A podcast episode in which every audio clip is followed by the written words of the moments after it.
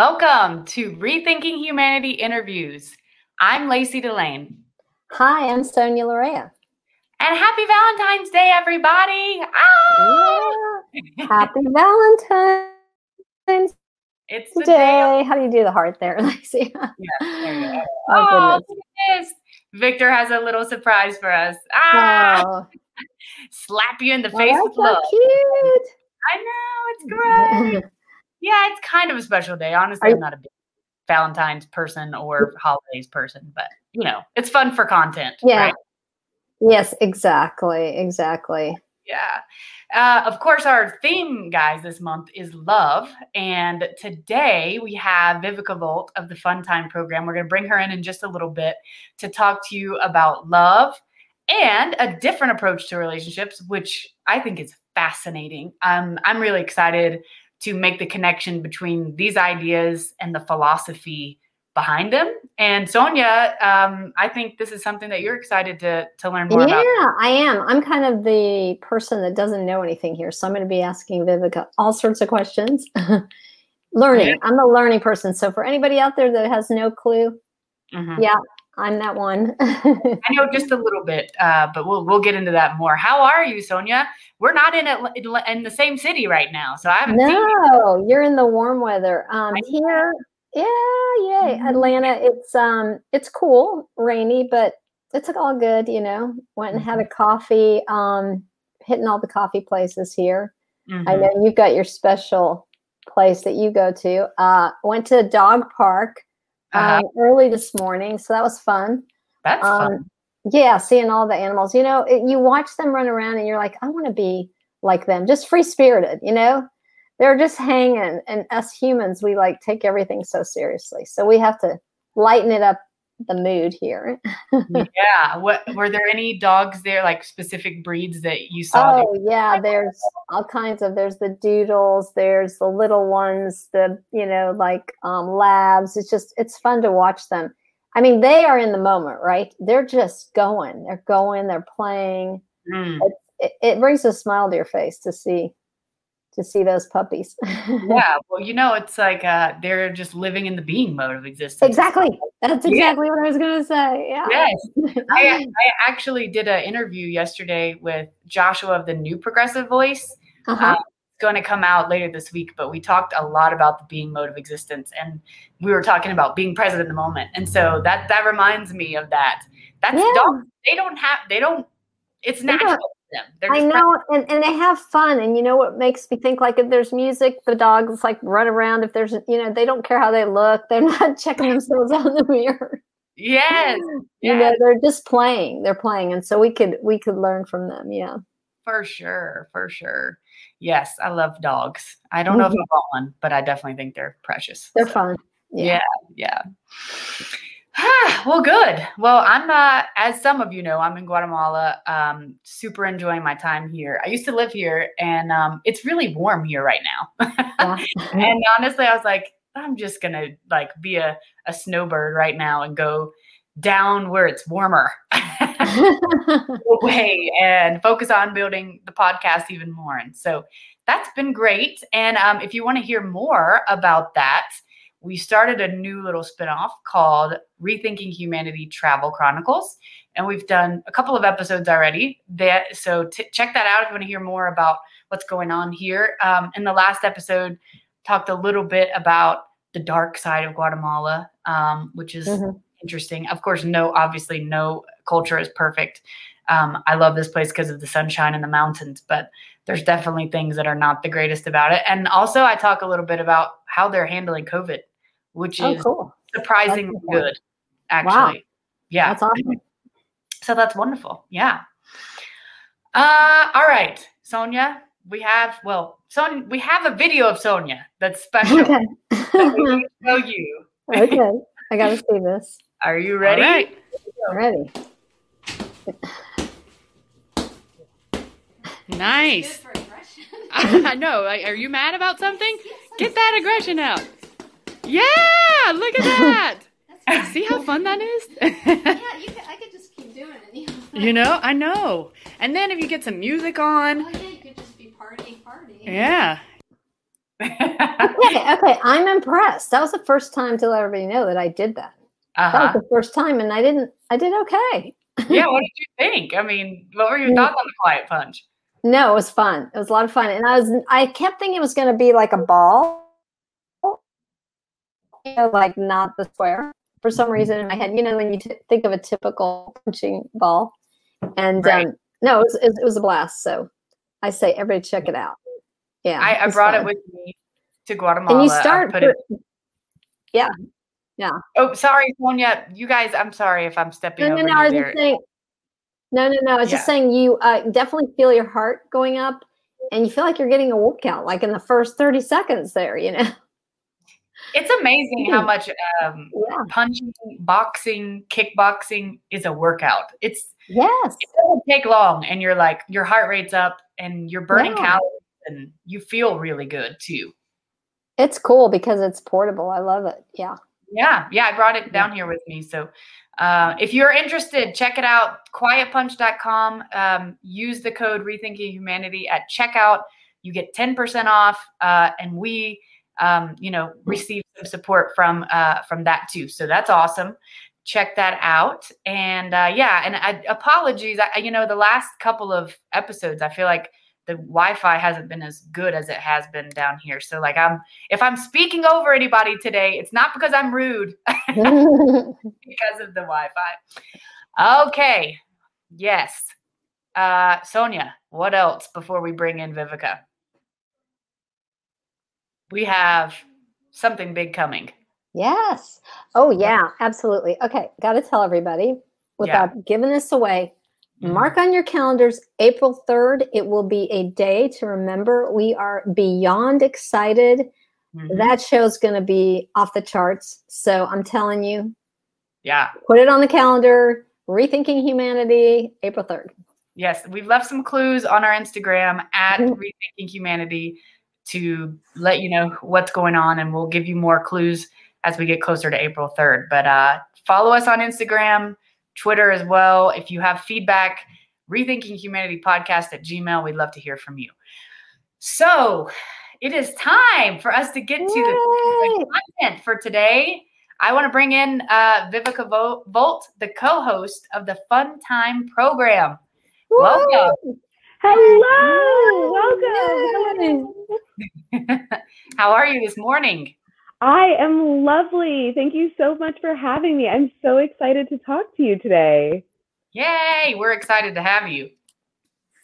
Oh my God. I feel like we're going to have such a great conversation. We're Absolutely. talk about all kinds of great things. Yeah. For the art people that don't know, um, tell us about your podcast.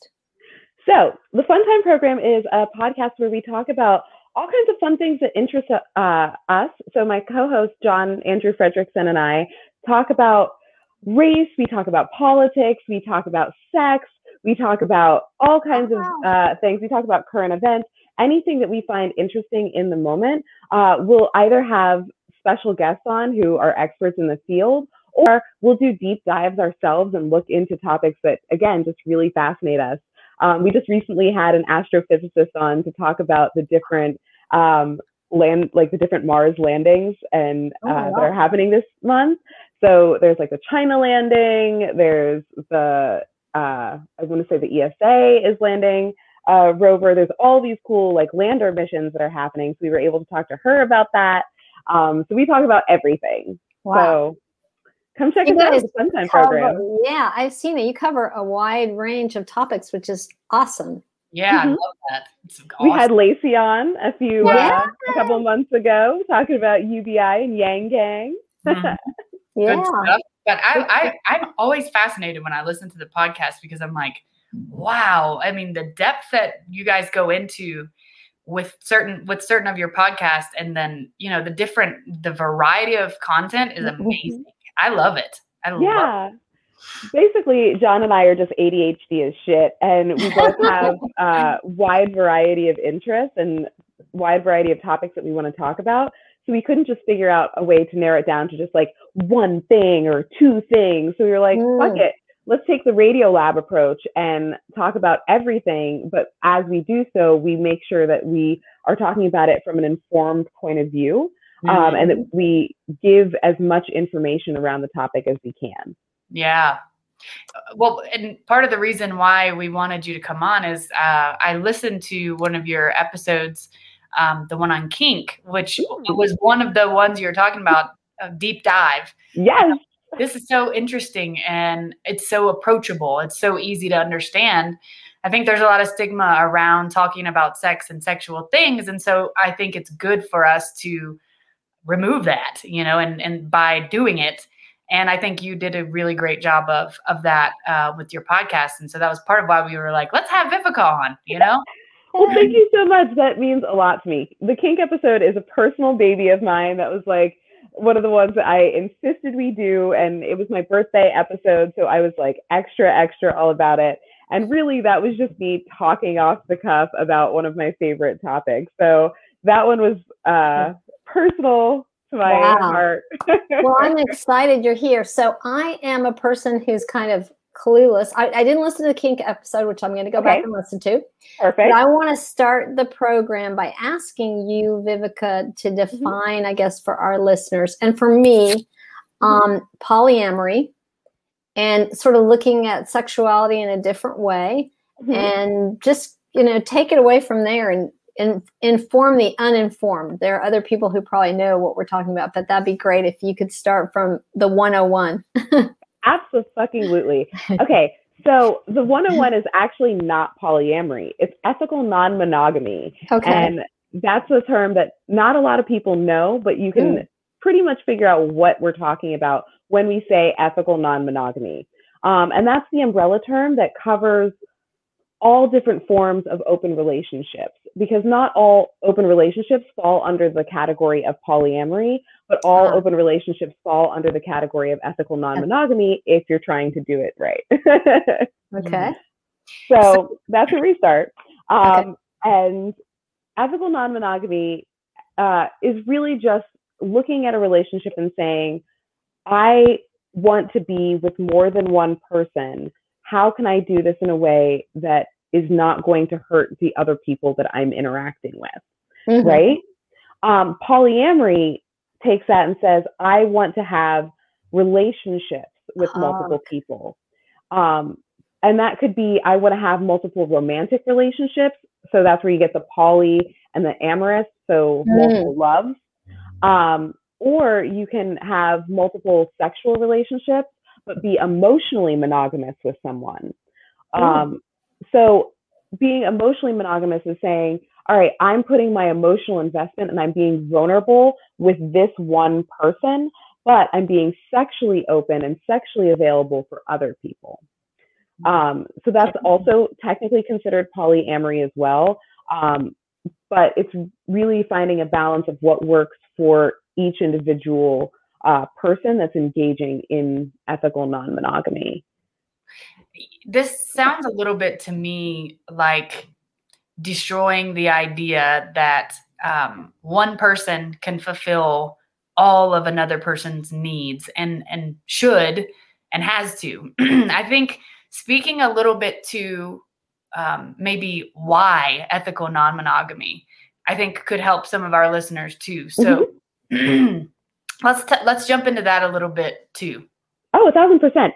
So the why of ethical non-monogamy. I know that like society tells us that you have that one soulmate, that one person that you are going to be destined to spend the rest of your life with, right?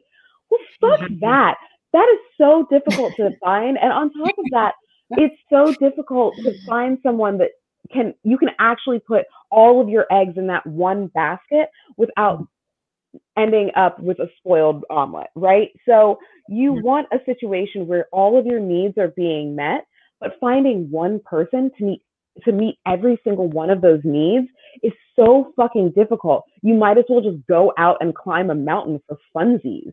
Like they're just they're huge mountains to cross, right?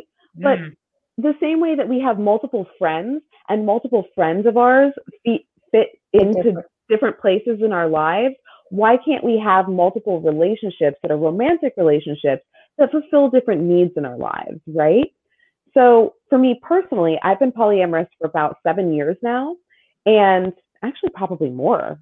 probably closer to like eight or nine, but we'll say seven just as like as a baseline. So seven years, I've for sure been polyamorous. Um, and the way that it's changed things for me, because I grew up as like, I'm going to be monogamous. I'm going to find the one guy that I'm going to marry, and we're going to have kids, and we're going to have a white picket fence, and maybe a dog, maybe a cat. like, we're going to live in suburbia. It's going to be amazing, right? Like, that was the vision that I grew up with. But I knew that I was bisexual from a young age.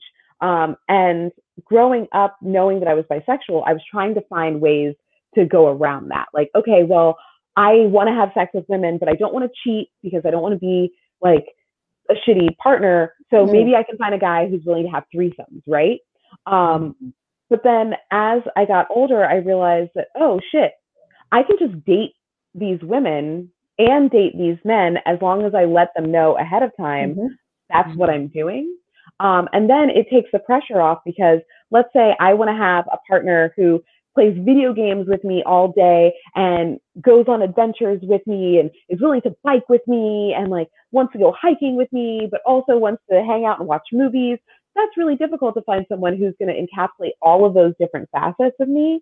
And I recognize that. So instead, I can have one partner who loves video games, one partner who loves hiking, one partner who loves biking and I can do all of those things and enjoy my time with each of those individual people and spread my needs out to different people so no one feels weighted down by my needs and I don't feel weighted down by anyone else's needs, but I can support and uplift them in my presence and with my attention and time. Mm. Interesting. You know, I first um, started to become open to this idea and to to think about it as you know like an option and something that and realizing that it's a you know an alternative way to do relationships after i read a book called sex at dawn by christopher ryan mm-hmm. the book um, talks about basically how we're not naturally monogamous as a species and he uses a lot of research um, mm-hmm. and talks a lot about um, you know, uh, life during hunter gatherer societies and how things were very egalitarian. There was no context for property at that point. Right.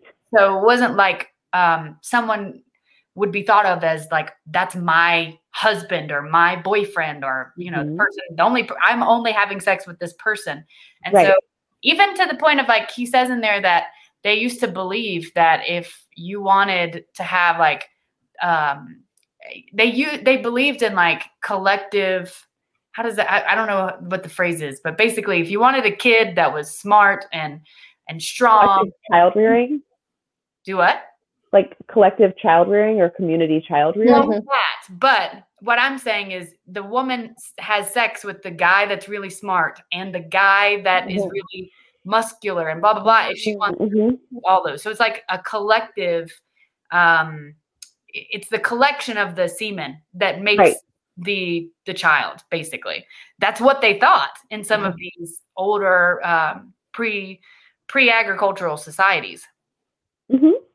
Oh yeah um, actually it's funny that you mentioned that because uh, the human species isn't naturally monogamous um, we didn't evolve to be monogamous we actually evolved to be polyamorous because uh, being in a community when we were in the hunter gatherer societies that you just mentioned, it made sense for the communities to raise mm-hmm. a child. So it didn't yeah. matter who that child's father was. We knew who the child's mother was because the child came out of her, but it didn't matter who the father was because everyone in the community raised all of the kids together. So there was no possession. Possession only came about when women were being sold through marriage. Mm-hmm. Mm-hmm. Um, and marriage yeah. came about as a business deal. Um, yeah. And women were part of the property. That's where they came with the dowry, right? Mm-hmm. Sure. So it was a business exchange. And that's where monogamy came from, that original business exchange, which came again from capitalism and a lot from patriarchy. So you have a system that wasn't designed around any sort of uh, natural evolution of our species but it's being forced upon us. And society has forced that even more because, of course, in order to make a marriage worth anything, to make the dowry worth anything, to make this whole ceremony worth anything, the entire society has to feed back into that and say, oh, okay, this is a tradition we're going to keep up because it benefits all of us. Right. Right. Right. So now, present day, we find that system isn't benefiting us anymore. That system benefits a minority at this point. And most people find themselves quite unhappy in monogamy, but they don't really know why. And they find themselves cheating more often than they would like to. They find themselves wishing that like maybe things had been different and maybe if I had just like gone out with that guy in high school or maybe if I just called that girl one last time and you know I think that one like barista was flirting with me and maybe I should give her my number and you know I, I just I just want to feel sexy again. I, I want to feel valued again. And because you fall into these ruts and these patterns with long-term partners you lose out on that new relationship energy that like honeymoon feeling and you start feeling unfulfilled. And if there's not a proper amount of communication within the relationship a communication uh, a relationship can wither and die from a lack of communication. And then you have these partners who are saying, well, I'm determined to make this a long term thing. I'm determined to be in this for the long haul. There's kids involved, there's a ring involved, there's whatever involved. But at the end of the day, my needs aren't being met. I'm not being fulfilled. I don't know how I can possibly be a good partner to you because I'm not having my needs met and I'm stuck. And that stuck feeling leads to, oh, well, you know, my my coworker, she looks so cute and she looks so happy and free and she's always flirting with me and you know, she just makes me feel young again and next thing you know, you have this disastrous uh, divorce that was caused by an infidelity that could have easily been solved by talking to your partner about your needs not being met. Yeah. Um, no, I absolutely. I got to jump in here. I love what you're saying. Let me let me tell you what I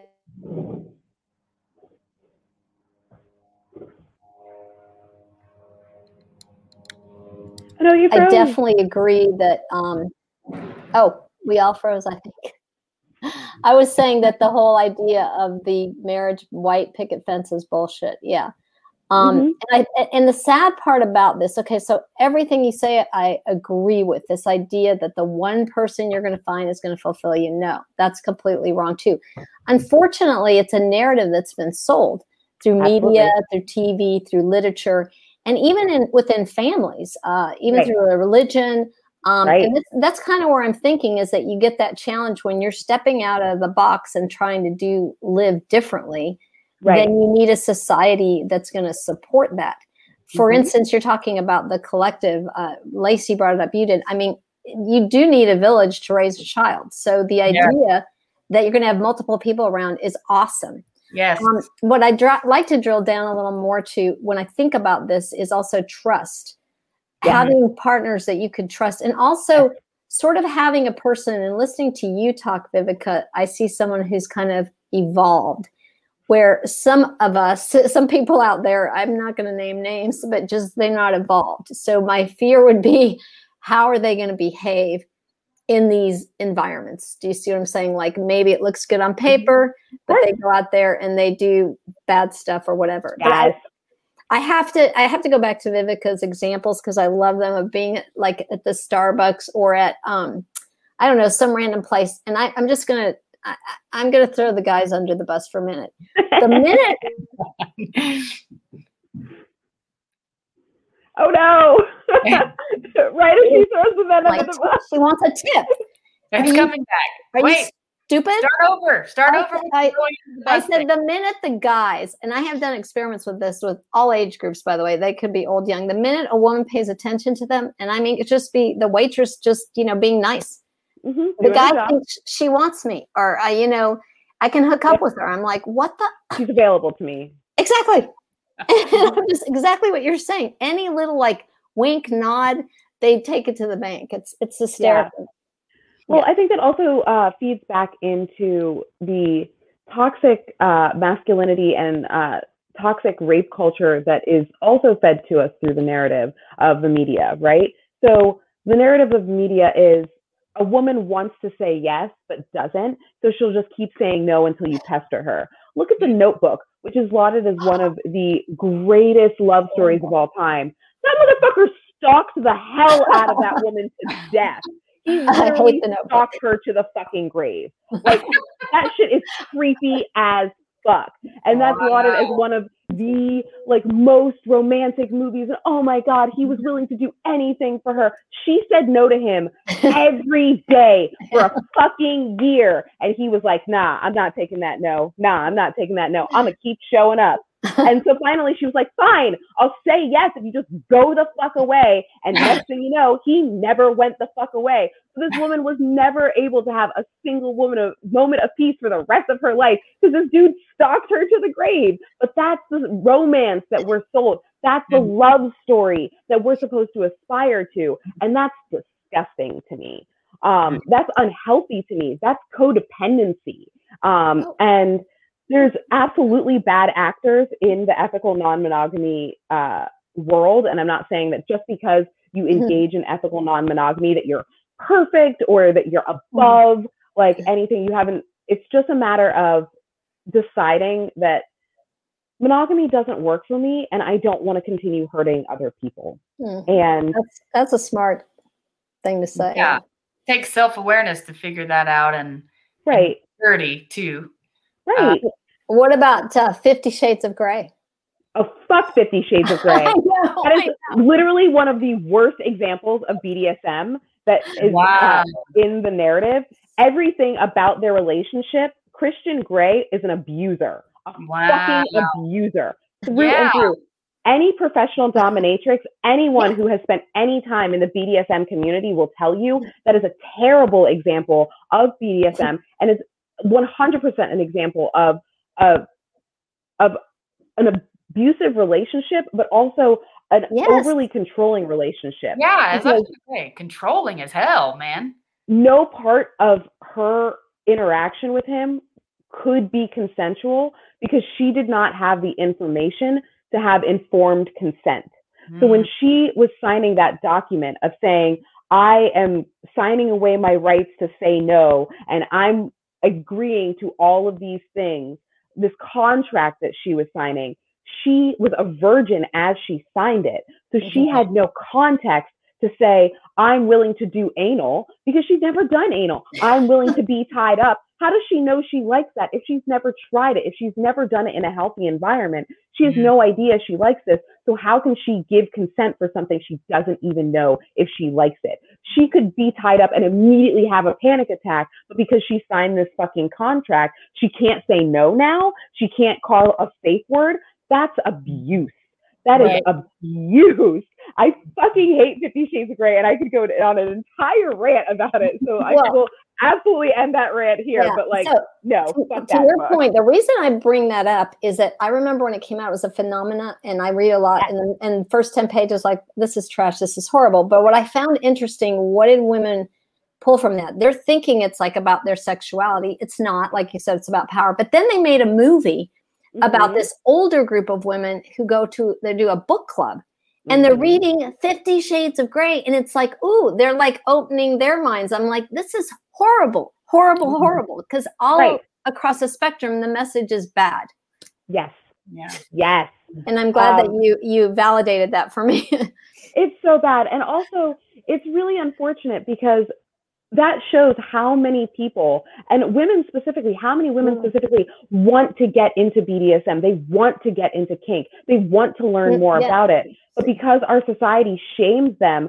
for having yeah. any interest or having any agency in their sexuality whatsoever they mm. have to resort to romance novels they have to resort to things that are societally acceptable and mm. 50 shades of grey was societally acceptable because the men liked it enough to allow the women to like it. Mm. And it's because it allowed the men to continue their abuse, to continue their control, and to point at that and say, oh, you want a contract just like Dorian Gray, or Christian Grey? Fuck yeah. I'm absolutely going to write shit into this contract that you're not going to like later, but you're going to say yes now because you don't know better.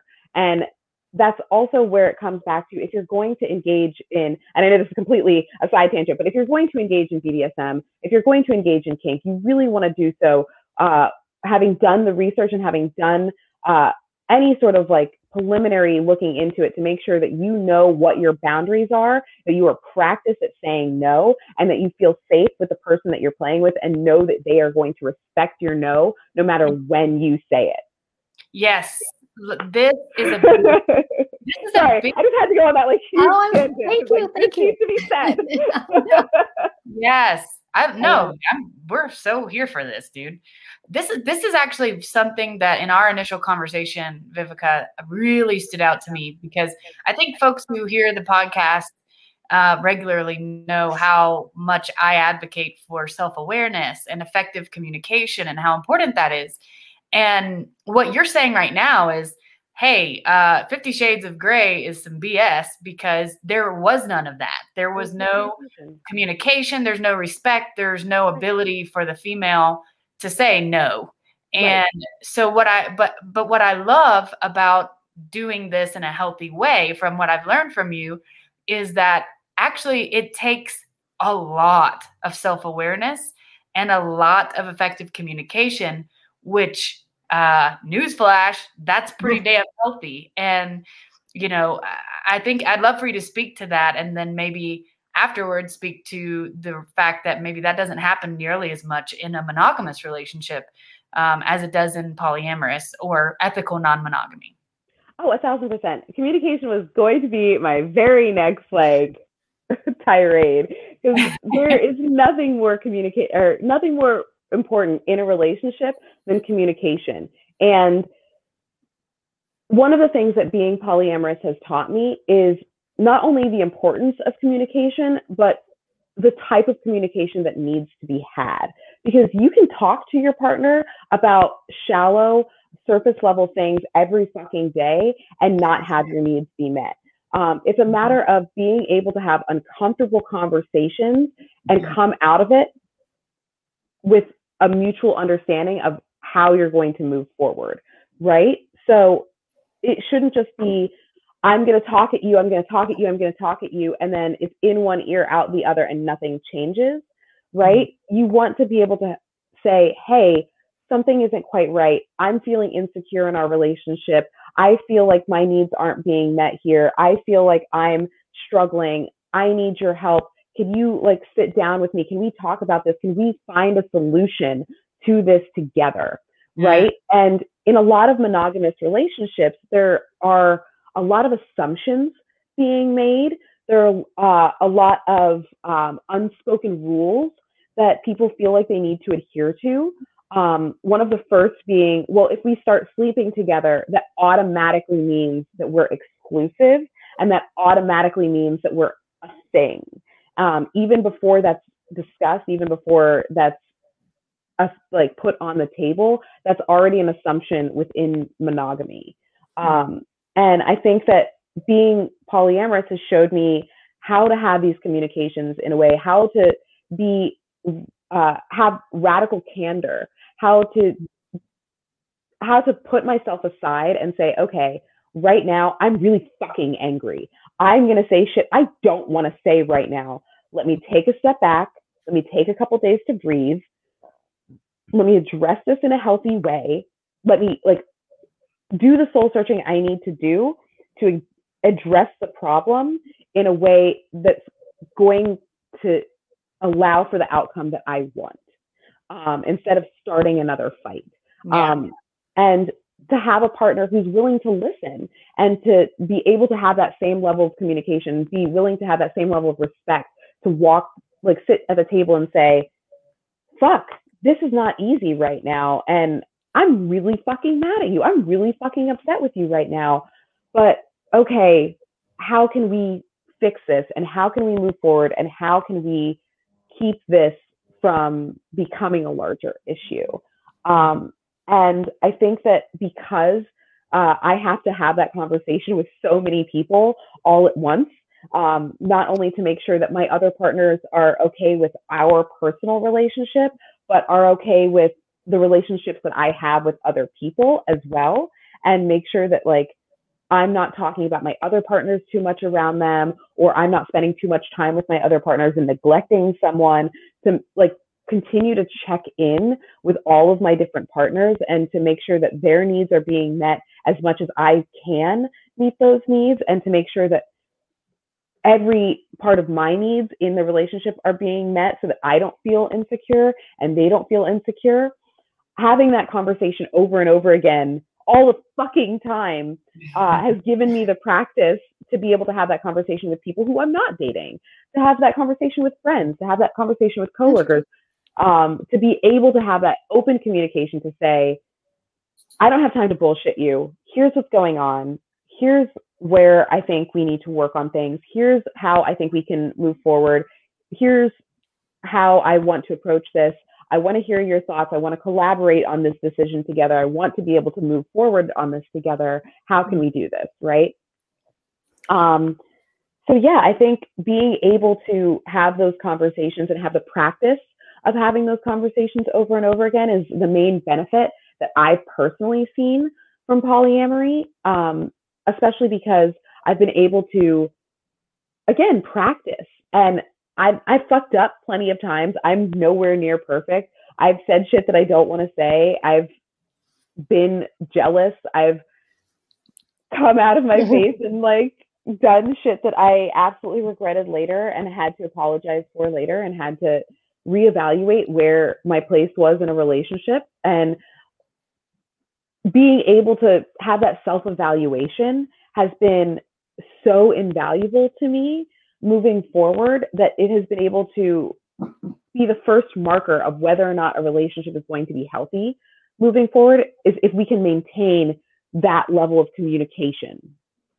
So let me ask you, love the communication part. Obviously that's important for any relationship. Pre going into a polyamorous relationship, do you have sit down, I mean set boundaries? What's the process to getting there, you know? I mean, just you know, again, you meet someone or how how do you get to from point A to B? So are you asking how do you like how do you start a polyamorous relationship from a relationship that's already established or how are you are you asking how do you start a relationship from zero to polyamory? Oh, probably the first the first question. Yeah. Okay, so how do you open up an already established monogamous relationship? Yeah. Mm-hmm. Well, the first thing that I would do is I would recommend the gold standard book mm-hmm. of uh, non-monogamy, and it's called The Ethical Slut. Oh, okay. Um, awesome. uh, I think we have uh, possibly a picture of it. Mm-hmm. Um, yeah. I think yes, we do. Oh, okay. So this, this is Insecure in Love. Um, I absolutely recommend this as like one of the secondary things that you should read. Um, Insecure in Love is really great about uh, helping you decide, like helping you address your own insecurities and jealousies. Um, cool. Ethical, the ethical slut is phenomenal, phenomenal talking about polyamory, open relationships, and all the different type of relationship styles that you're going to come across, and how to handle different hiccups that you're going to come across as you're opening these relationships. Um, different things that you should be considering um, before you open a relationship, things that you should be considering as you're opening relationships, um, and things like different ways that you can talk to your partner and address things um, with your partner in a way that feels open and uh, not attacking or uh, not pushing any agenda one way or another, just kind of researching it and seeing is this actually right for us, right? Um, and also deciding why you're opening the relationship in the first place uh, mm-hmm. is a really great way of easing yourself into it. Are you opening the relationship because you think that's going to save the relationship? Because I can tell you it's not. Okay. If you're opening the relationship to save a relationship, you need to end that relationship.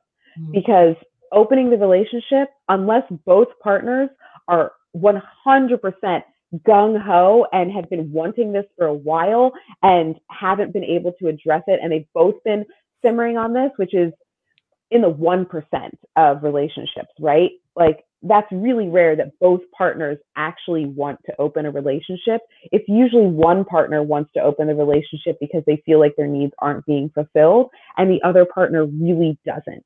Mm-hmm. Um, and if that's the case,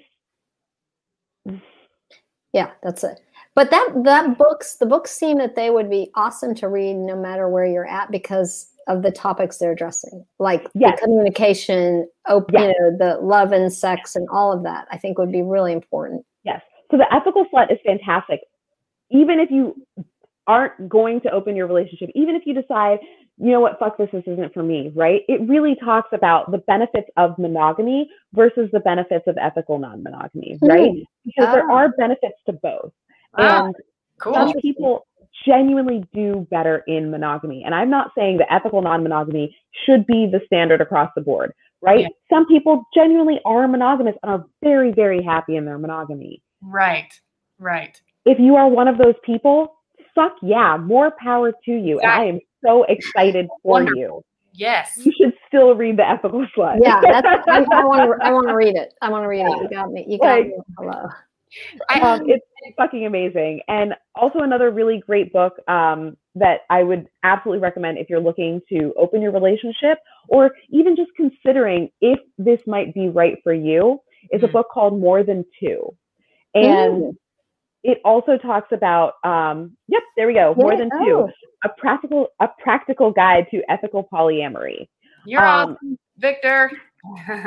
Thank you, Victor. Mm-hmm. Um, so yeah, it's fantastic because again, it shows the benefits of polyamory, but again, talks about those hiccups, talks about the pitfalls, talks about the things that you're going to have to look out for um, if you're trying to open a relationship, and also just if this is the right path for you. It gives you a lot of information that you need to say, oh, maybe this is something that I could dabble my feet in. I may, I might be able to stick my pinky toe in. Like maybe, Yeah. maybe the water's fine.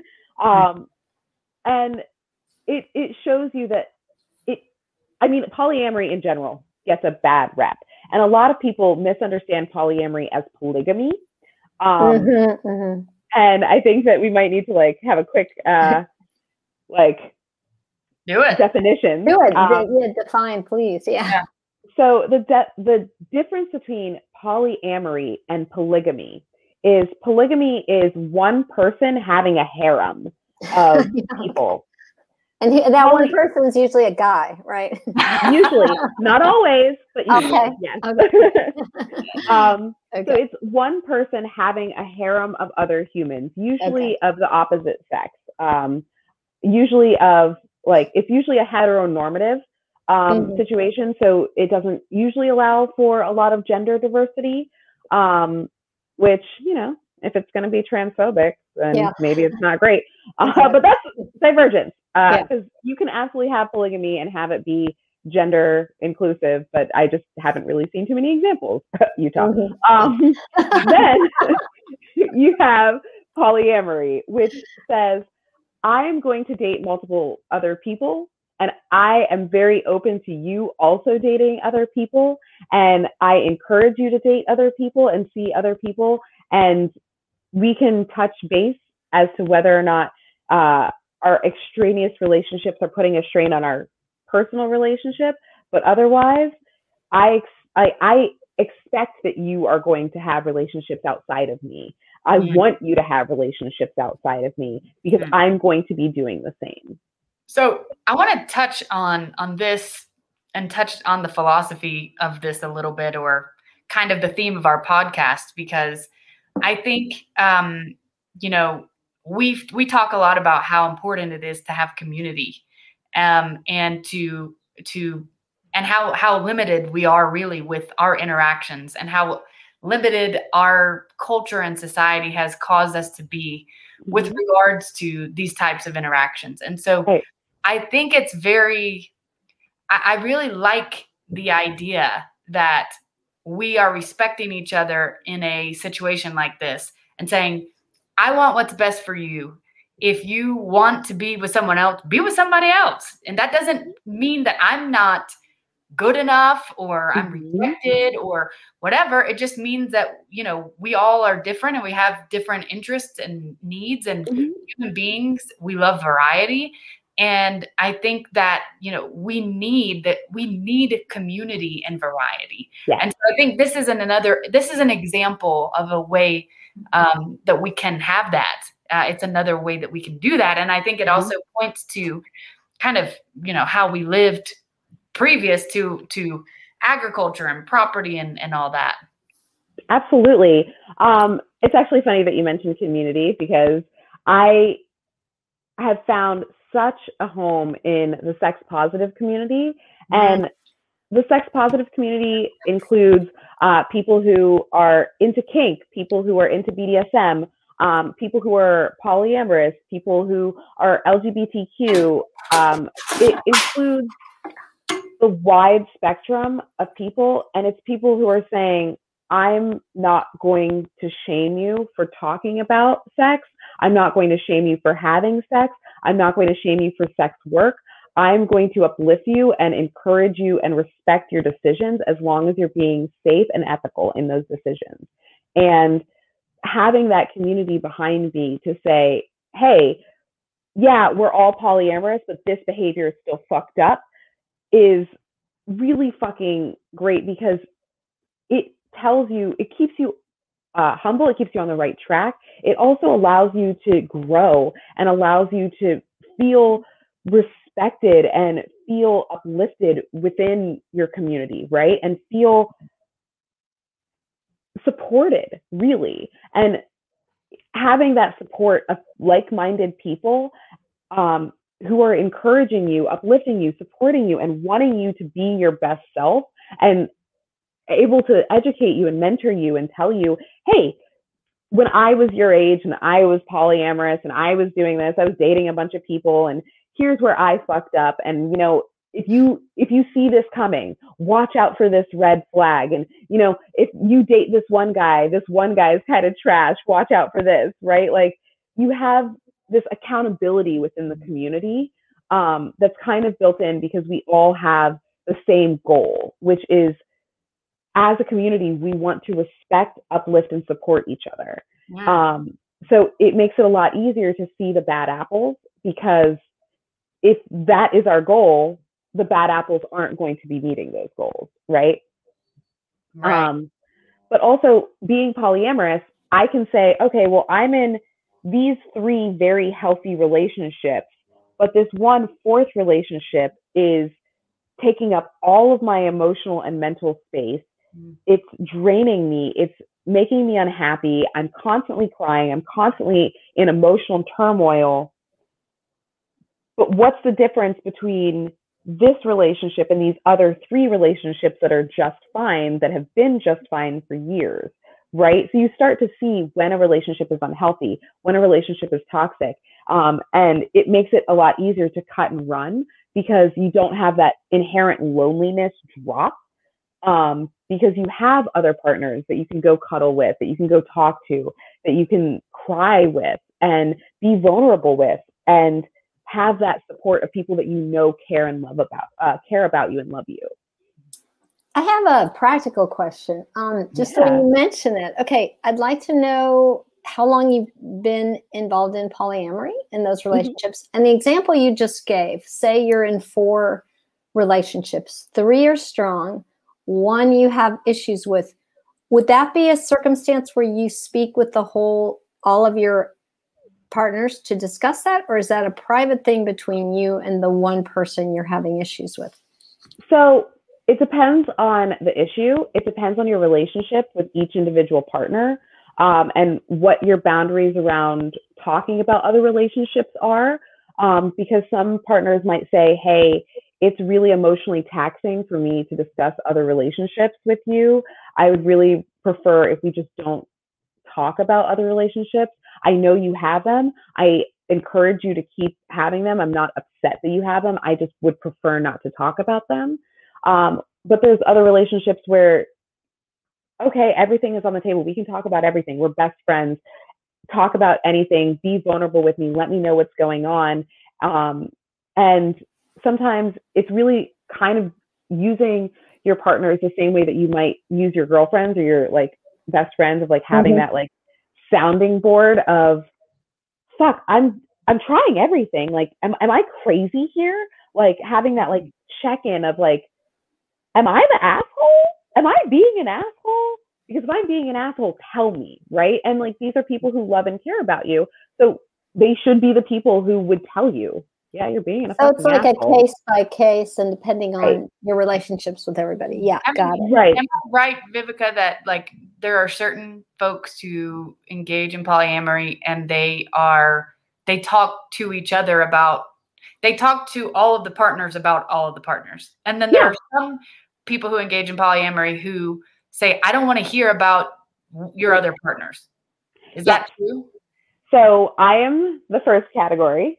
Mhm. And then the second category is what we usually refer to as don't ask, don't tell. Um, I personally don't like engaging in don't ask, don't tell. Um, I recognize that there is some value to like having a little bit of a peace of a mind, especially if you feel somewhat insecure in your relationship, having that like, I just don't want to know. I don't want to know. I don't want to know. Right. Um, and that comes with a lot of trust of saying, I know for a fact my partner is abiding by the rules. I know for a fact that my partner is being safe and being mindful of our like established boundaries. Um, and keeping all of that in mind, I can then move forward and say, I don't need to ask any questions. Um, the reason I personally don't like engaging in don't ask, don't tell is because I go to a lot of sex positive events and I run into a lot of my partners at those events with their other partners. And I really hate that awkward feeling of not being able to greet my partner the way that I would greet them normally Hmm. because their other partner doesn't necessarily know that I'm one of their partners. You know what I mean? Yeah. Um, so, but I mean, there's nothing wrong with that. Personally, that's just a preference for me that I don't like. Um, but that isn't to say that it isn't working for other people, right? Like if that's your established boundary, if that's your like how you set your thing up, cool. Um, but whether or not you talk to your other partners about things going wrong, it's it's really just case by case and whether or not you feel comfortable talking about that and um, whether or not you feel like it might put a strain on the relationship um, that you're talking about or talking to. Hmm. You know, hearing you talk, I'm going to throw this out there. What I find really healthy is in setting these boundaries, and why I want to read the books is I think it would be helpful in any relationship. You, you know, even with families, like when you're the way you're describing how you're setting what your limits are and what you can listen to, what you can't, what you want to hear. I, I'm like, wow, there's a lot of power in that. Yes. Oh my God. Yes. I love it. I love that the heart of my message is coming through. So Yes. if there's one fucking thing you take away from this conversation today, it is boundaries are fucking important. God Thank damn it. Yes. Yes. Boundaries, boundaries, boundaries. Yes. Oh. Thank. They're Thank empowering. They're empowering and they they're they're safe. And I think what I love about polyamory and what I'm learning is that that is the foundation. You Yeah. you if you're doing polyamory in a healthy way, you're setting boundaries, you're communicating effectively. Mhm. Um, you are from the beginning saying, I think we talked about this on our pre-call, Vivica, like Mm-hmm. you sit down with the person initially that you are maybe interested in dating Yep. and you say to them hey i'm polyamorous i whatever i don't know how you describe this vivica um, Oh, yeah. maybe you could give that example because i thought that was really Absolutely. yeah So uh, I think in like our like pre-talk, um, I mentioned that like for me, a first date always kind of feels like a job interview, right? Um, and I say that, and like I'm going to preface this by saying a job interview when I'm talking about it is an interview from both sides. The Mhm. company, you, Yeah. uh, are interviewing a potential uh, new recruit, but that new recruit is also interviewing you to see if they are if this is a company that is going to be a good fit for them overall, right? Mhm. So it's an interview that goes both ways. So I'm prefacing the job interview uh, analogy by saying I'm saying that this goes both ways, right? Okay. So when I sit down on a first date, one of the first things I tell someone before we finish that date is I am polyamorous, which means I have multiple other romantic relationships outside of you. And I am not breaking up with a single one of those partners for you. Okay. If you're okay with that, we can continue. Mhm. If not, we can be friends and move on. Interesting. Um, that's awesome. You know what I was thinking when you were talking about even things in a monogamous relationship, you know, and you're talking about people's needs being met. Someone could say,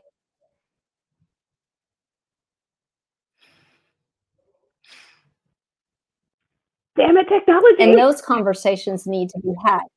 Okay, Okay. know? we lost you. Someone could Oh. say, and then what did you say?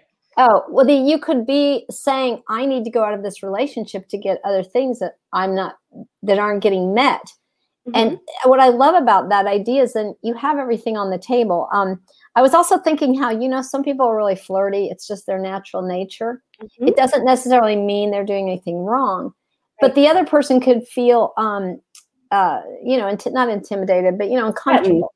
Mhm. And then that could be discussed like where that other individual could be that way, but maybe not that way around. I don't know if I'm explaining it right around their other partner. I mean, there's so many aspects of this that I see that you know that I can see in the very beginning of our talk how you said um, people step out for these ridiculous reasons, you know, um, Mhm. and it ends up being a big mess when a lot of this would have been uh, resolved with the communication.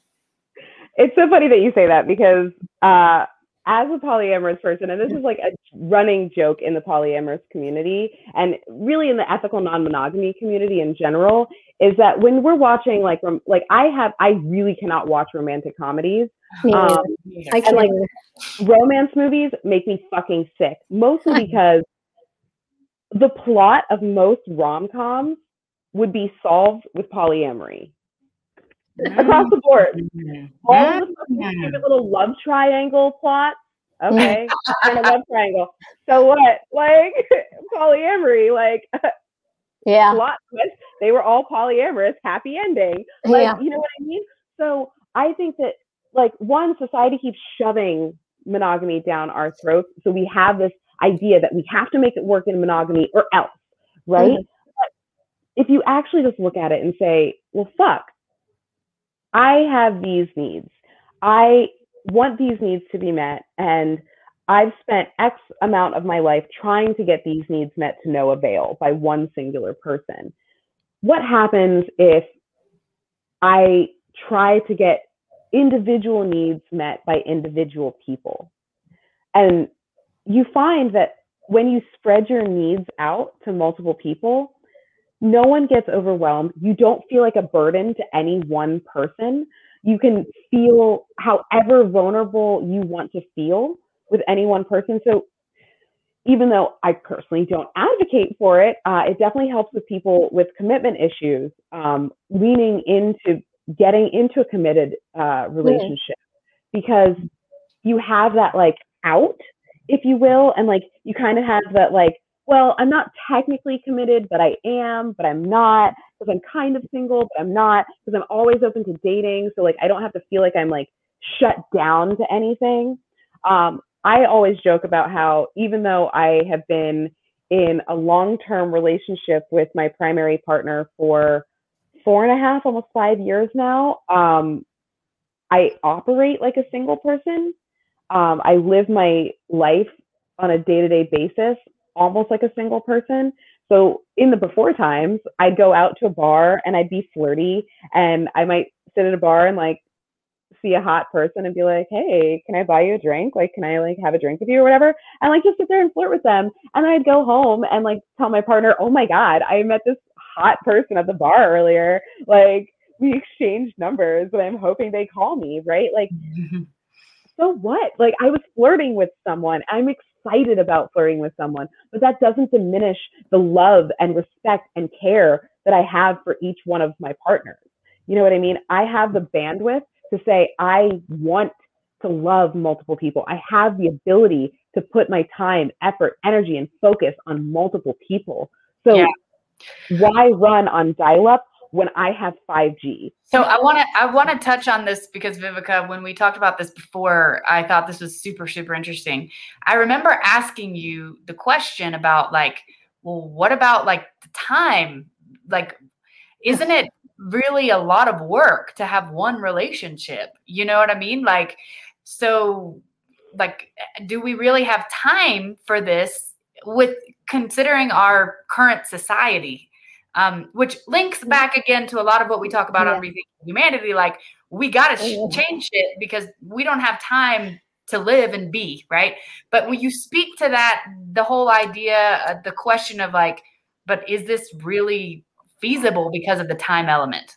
Right. So one of the first things that uh, I have to say, obviously, about that, and it is a huge joke again in the non-monogamous community, is that the hardest part of polyamory is uh, synchronizing your Google calendars. and like once you figure out how to synchronize your Google calendar, everything else runs a lot more smoothly. Um, I am really fortunate because I live kind of that bohemian artist lifestyle.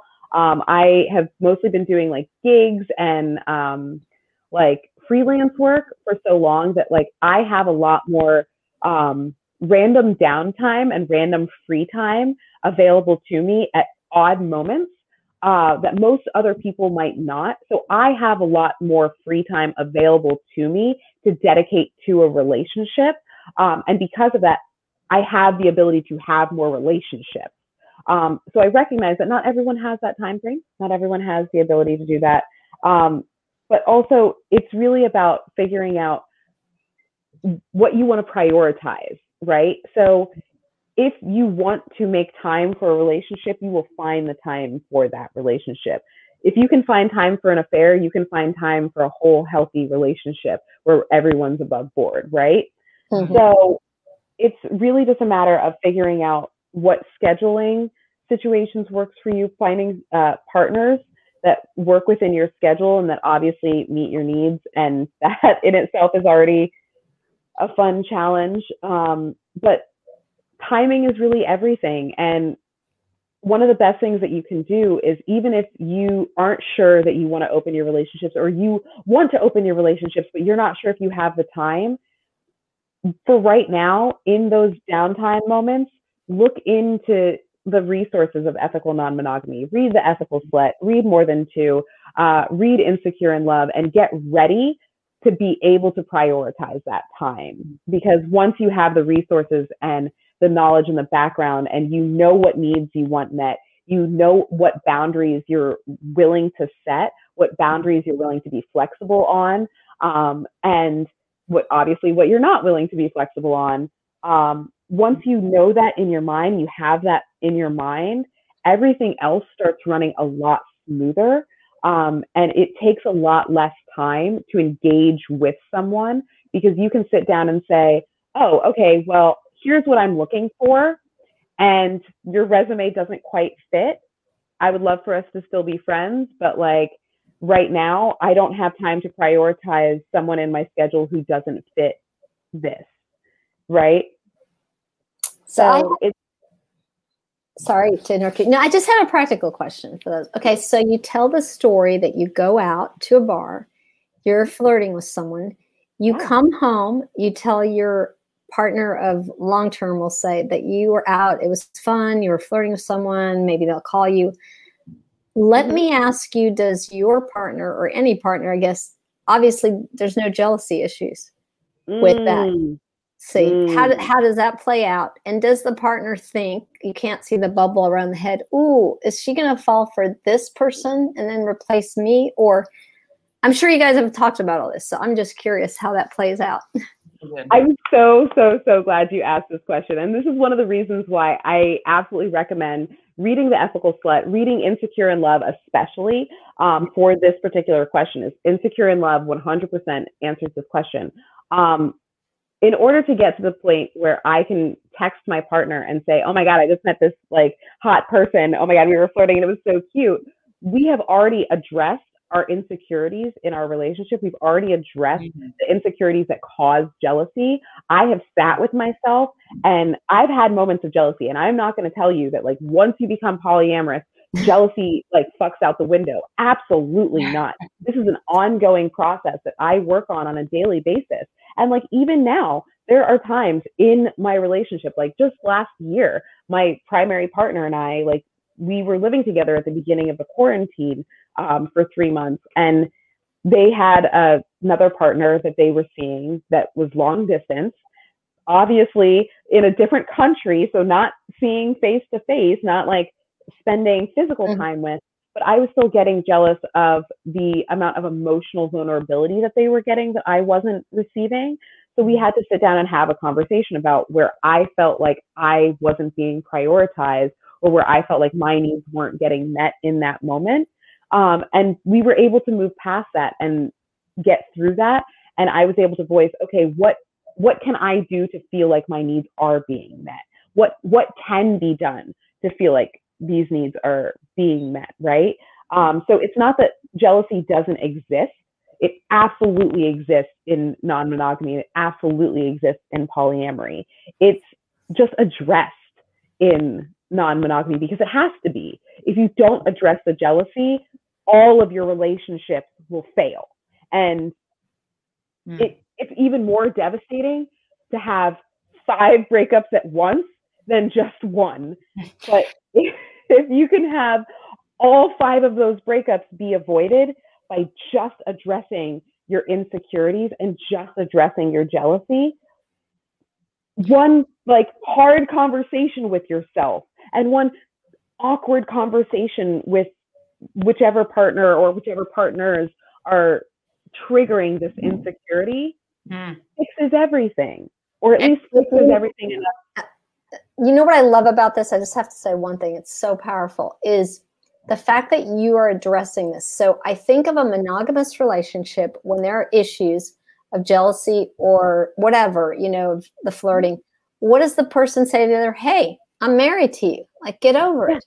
Like, Yeah, basically, we don't I'm have married. to talk about it because I'm wearing. Yep. Oh no! Did we lose her a again? freaking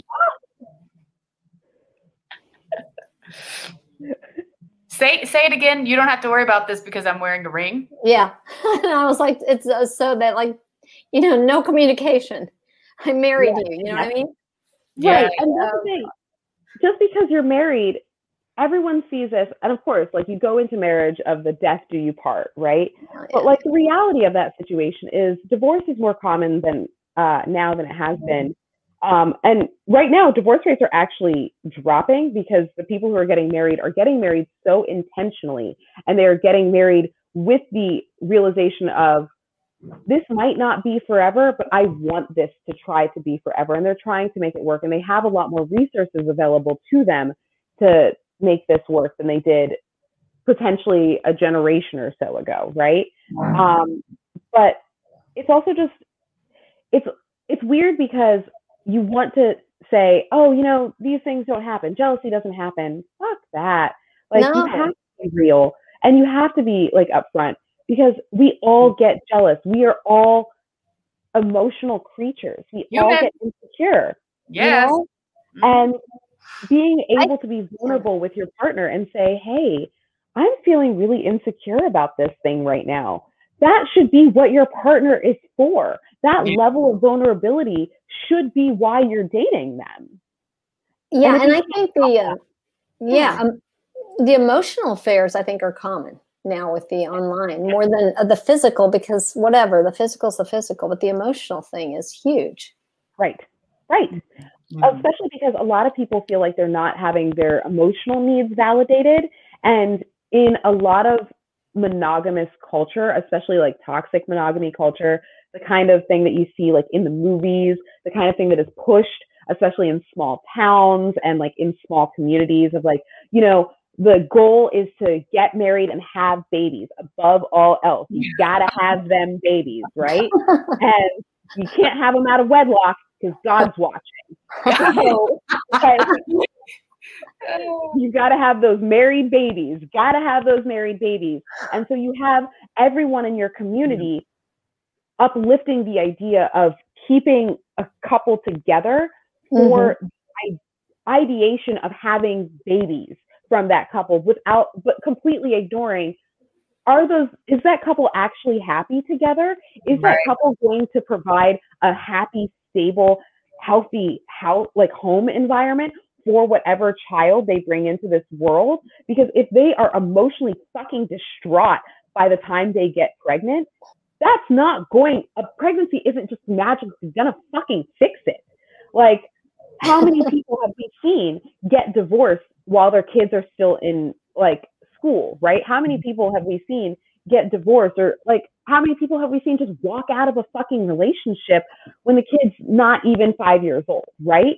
So just because you have a kid doesn't mean it's going to fix the relationship. What fixes a relationship is communication and Mhm. honesty and just being upfront and vulnerable with your partner and saying, fuck, I'm not okay here.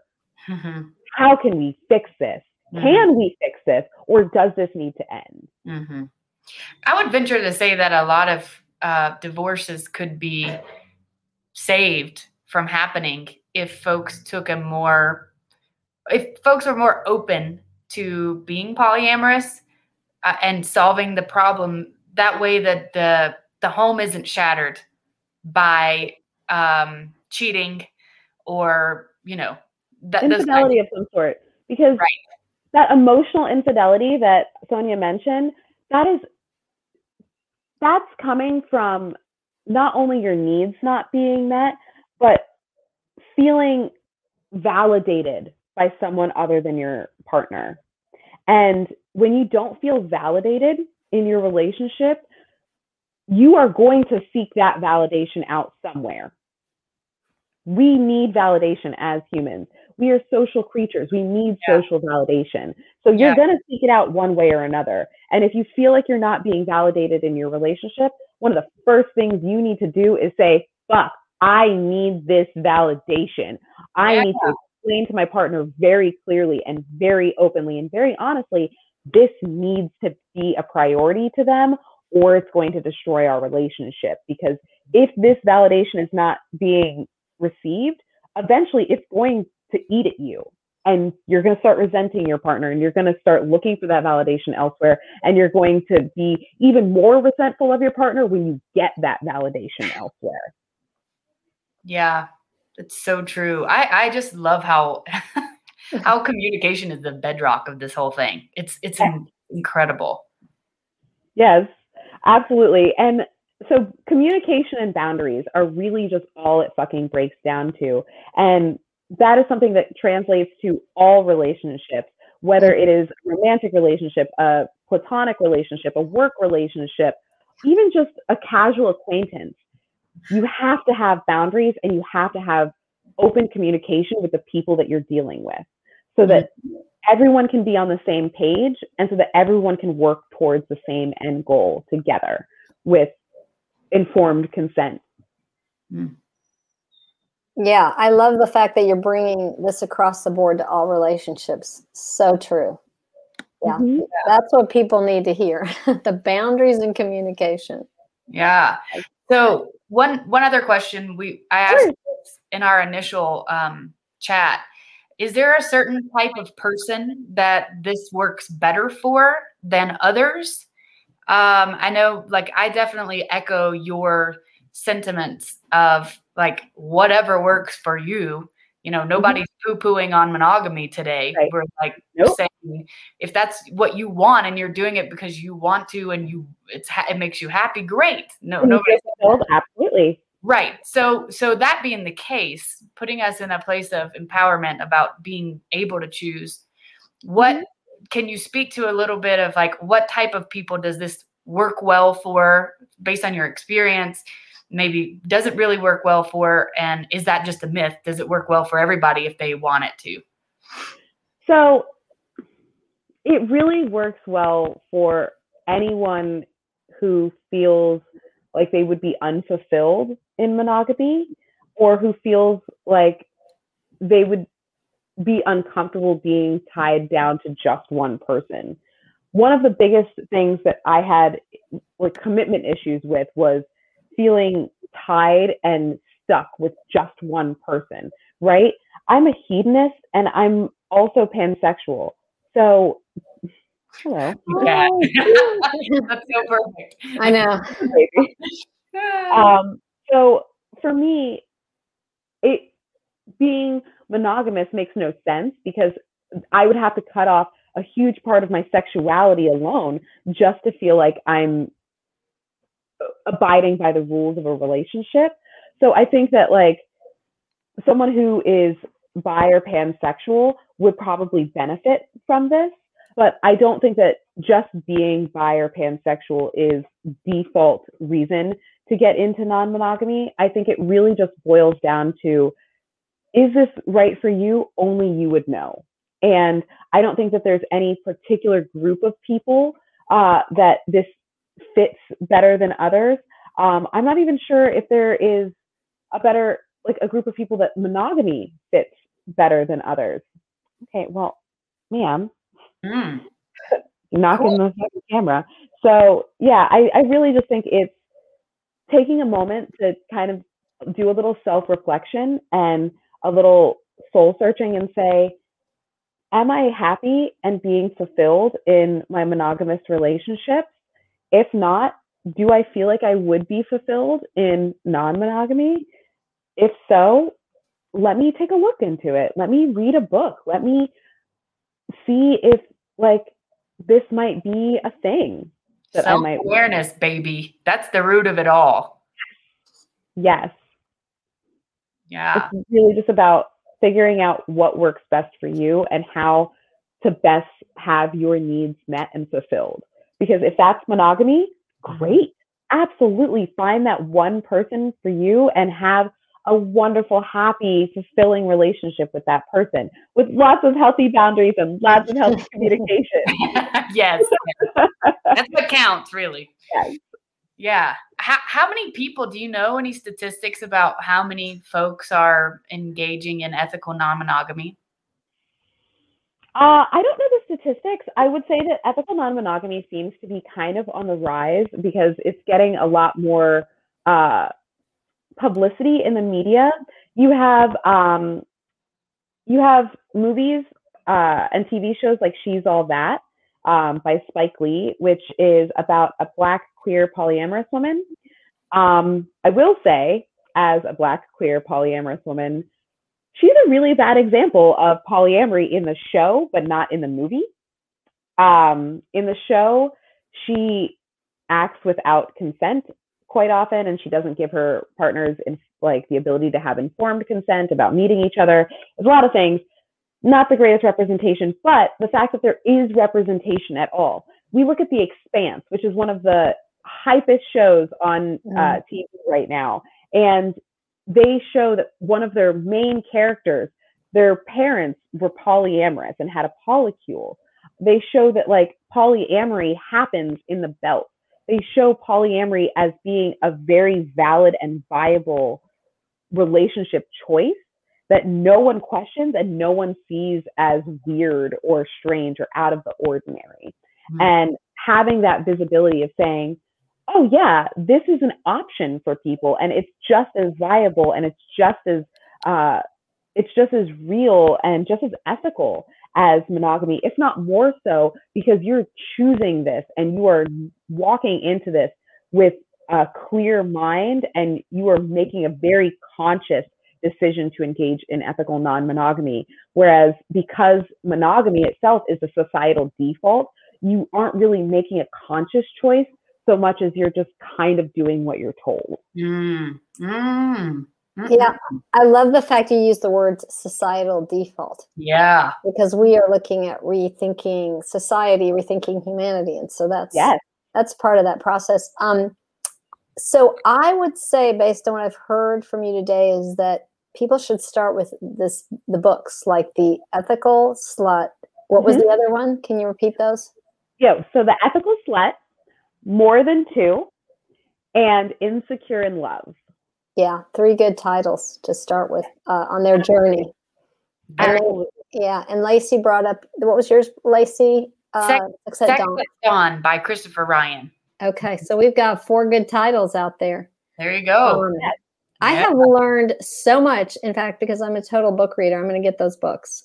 Yeah. Yes. And, awesome. and obviously, feel free to reach out to me and like yes. we can have like a little side book club about it because oh yeah um i just uh we just ordered all of these books for the fun time program Studio. wow. so john and i are going to be reading these books in the background Um, I've already read The Ethical Slut, um, but I haven't read more than two. But ton of a ton of my friends um, and a lot of my sex positive and polyamorous friends have all recommended all of these books over and over and over mm. and over again. And it has just been pounded into me that like these are the, the gold standard books if you're looking to explore ethical non-monogamy. Cool. Tell us again um, where everybody can find you if they want to follow you and um, follow the program. Yes. So if you want to check out the Fun Time program, we are on all social media at the Fun Time program, or I'm sorry, at Fun Time program. Um, so Twitter, Instagram, Facebook at Fun Time program.